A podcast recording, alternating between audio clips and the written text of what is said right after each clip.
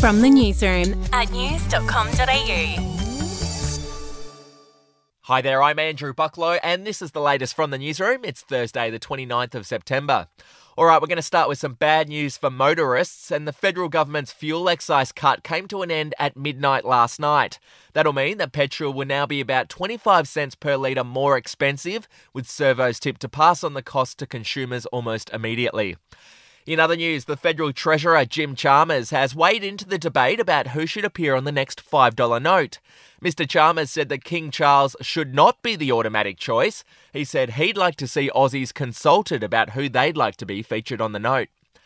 Overseas now and in the US, a monster Category 4 hurricane has touched down in Florida. Hurricane Ian is packing winds up to 250 kilometres per hour.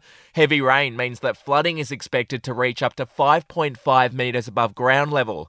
So far, more than 2.5 million people have been evacuated from their homes. To sport now, and in the NRL, Shark star Nicho Hynes capped off a remarkable season with Cronulla by claiming the Dally M medal last night.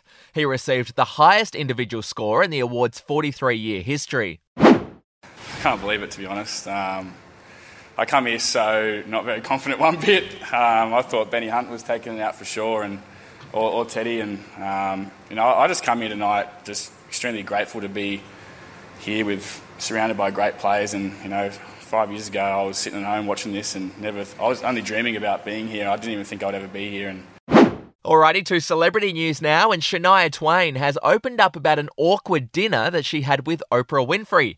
Here's what she had to say on the podcast Table Manners with Jessie and Lenny Ware. I think one of my most memorable dinners was with Oprah Winfrey. You know, we just it was just great to just sit and have real talks, you know, and but as soon as we started talking about religion, it all went sour. Why? So Is it's like, she oh, let's stop talking about religion. Why? Is she religious? She is quite religious, yeah. And that was what it just wasn't debatable. There was no room for debate. And I like to debate. Canadians like to debate about it. You know, debate everything. So I'm like, oh, okay, it's time to change subject. And finally, Kanye West is pulling out the big guns ahead of his divorce negotiations with Kim Kardashian. He's hired the same lawyer who represented Bill Gates' ex wife, Melinda. Now, the lawyer managed to get Miss Gates a settlement of $116 billion. Fingers crossed it works out the same for you, Kanye. All right, that's the latest from the newsroom. We'll be back with another update soon. Get the latest from news.com.au.